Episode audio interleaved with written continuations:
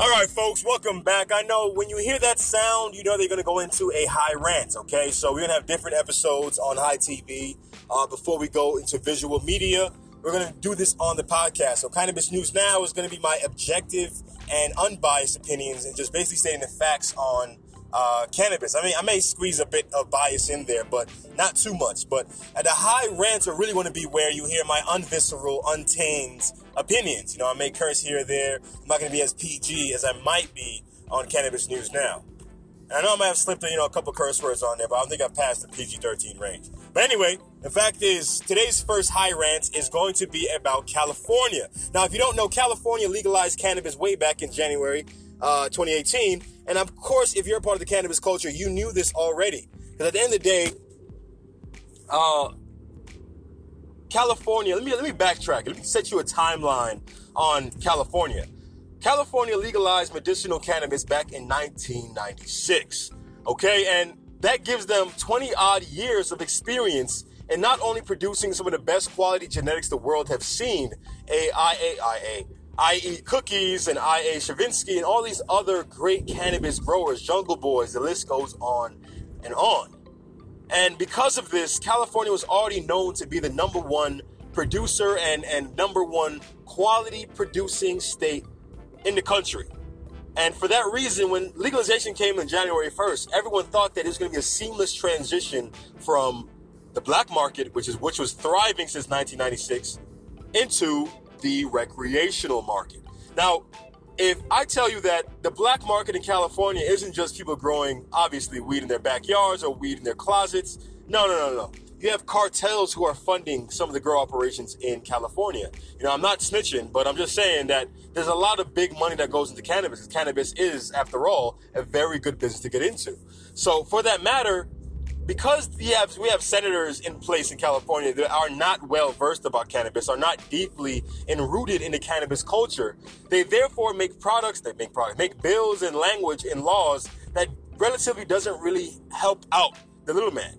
And the people who have the politicians in their pocket, such as those million dollar grows, can afford these absurd, absurd, oh, absurd, absurd, these absurd priced cannabis licenses. All right. So here's the facts we stated so far. Cannabis has been legalized for medicinal reasons in 1996. So we have ca- cannabis who is enriched deeply in stitch and a deep, deep part of California culture. All right. And we have present day where it's legalized. And the issue here that we're going to go on is how the black market is probably the best bet for a lot of individuals who are still wanting to get into cannabis. So imagine you had a Benz, okay? And imagine you have been so passionate about cars and passionate about, you know, Mercedes Benz since you were a teenager. You know, you used to drive around in Benzes even though you can never really produce or get a Benz yourself. If You get my drift where I'm going here. You now get to the point where in 1990s or the 80s, you start to drive around in a nice Benz and it only gets nicer and nicer. It gets faster and faster. It gets even more well tuned. Now, for this reason, you have no reason but to get a license because you've been driving dirty for over 20 years. You know, you decided, why do I need a license when I'm driving fine? The police doesn't worry about me. They're more worried about people who drive Bugattis. They're worried about the bigger cannabis producers, right? AKA the cartels. And now 20, you know, 2018 rolls around, you check your watch, you look down, and now you have a message on your phone saying if you do not get a driver's license, you cannot drive this Benz that you've been driving around for almost 25 years or we will give you a cease and desist and cease your Benzito. All right, so no one wants their Benz to be taken. Everyone wants to be rolling around and driving around just fine.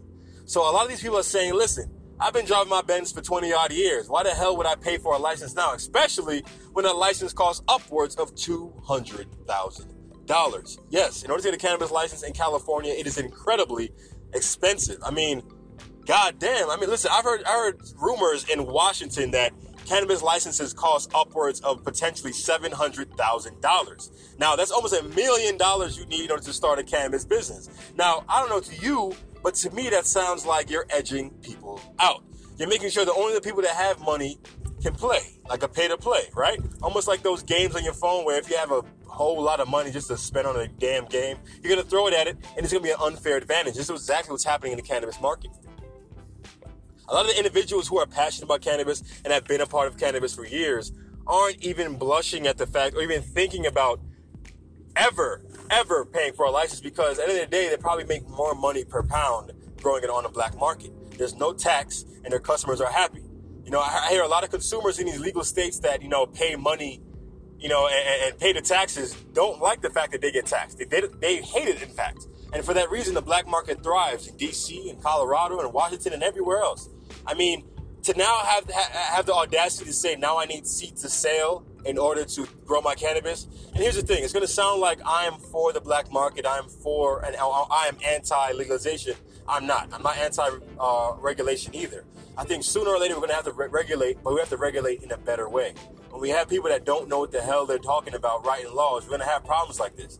Like the people who are questioning Facebook didn't know how the hell social media worked or anything like that. You can't deal with Facebook like you deal with other businesses, okay? This is an internet technology business. So anyway, uh where do you think this is going to go? Do you think the black market is going to stay strong for years to come? Let's say five years down the line, you know, we're in the 2020s, and I want to know what you think the cannabis market will look like in California specifically. Because right now, the black market is still larger than the recreational market. Because at the end of the day, if you're making more money, you're going to stay where you're making more money. And here's the thing also, all right? When I hear these $700,000 and the $200,000, it almost mimics the classism that I see in other places, much like colleges. When you look at colleges, the w- wages over the past 20 years have not changed. However, the percentage of, of, of, of cost have risen exponentially when it comes to college costs. So you have individuals who may not come from any affluency and may not have any disposable income, you know, available to pay for college out of pocket, have to resort to getting loans. And these loans can be a detriment in the future if especially you're going into, you know, a field that whose job outlook isn't as bright as it used to be. You know, you're paying for all this money for a bachelor's degree. You're 40 odd plus thousand dollars in debt. And now you don't even have the, the, uh, the financial mobility to now spend money to invest. You don't have enough money to take risk because at the end of the day, you're focused on paying back this loan. So I'm pretty sure there are individuals who are passionate about cannabis, want to be in the industry, and are taking out loans just so that they can compete and say that they have a legal cannabis business. They're seeking out investors, they're losing ownership in their partner, and soon enough it's not going to be their company anymore. So there's, there's, there's, honestly, there's a lot. And I think in the coming future, we're going to see a lot more stories about how legalization seemed like this darling. There are a lot of dark stories out there. You know, if you're a smaller grow operation and you're and you're producing over, you know, two hundred to three hundred thousand dollars a year, you don't have two hundred thousand dollars liquid to spend on this license. So you're gonna stay in the black market because at the end of the day, you're putting food on the table, all right, for your for your family. You're paying schooling for your children. At the end of the day, you're you're you're funding your way of life. And if getting a cannabis license means going broke and getting loans and now being in debt just to pay for a business that you were doing fine without, then so be it. And that's what I think a lot of growers are are, are, are even thinking. I read a part of uh, Marijuana Business Daily that said that you know, a guy believed that in the future there's probably going to only be 20 people, 20 companies who now own all of, of cannabis in California. And for this reason, you're going to have a lot of individuals, uh, unfortunately, be squeezed out and already squeezed out, you know, whose plants have to be destroyed, who've been growing for 30 odd years. You know, I watched someone's mother who's been in the weed business, had 25 foot plants in Northern California in the Emerald Circle, can't afford to, you know, follow Prop 69's laws and therefore have to, you know, leave the business. And you see, unlike college where you can get scholarship for your hard work and the work you put in beforehand, there, is, there ain't no scholarships in California. And that's for damn sure. This has been High Rants with High TV. Follow us on Hemp International on Instagram. Subscribe to us on iTunes, Google Play, Spotify, or anywhere else you're listening to us. Just remember, we love you. Have a great day, and thank you for listening. Stay tuned and stay high. High TV.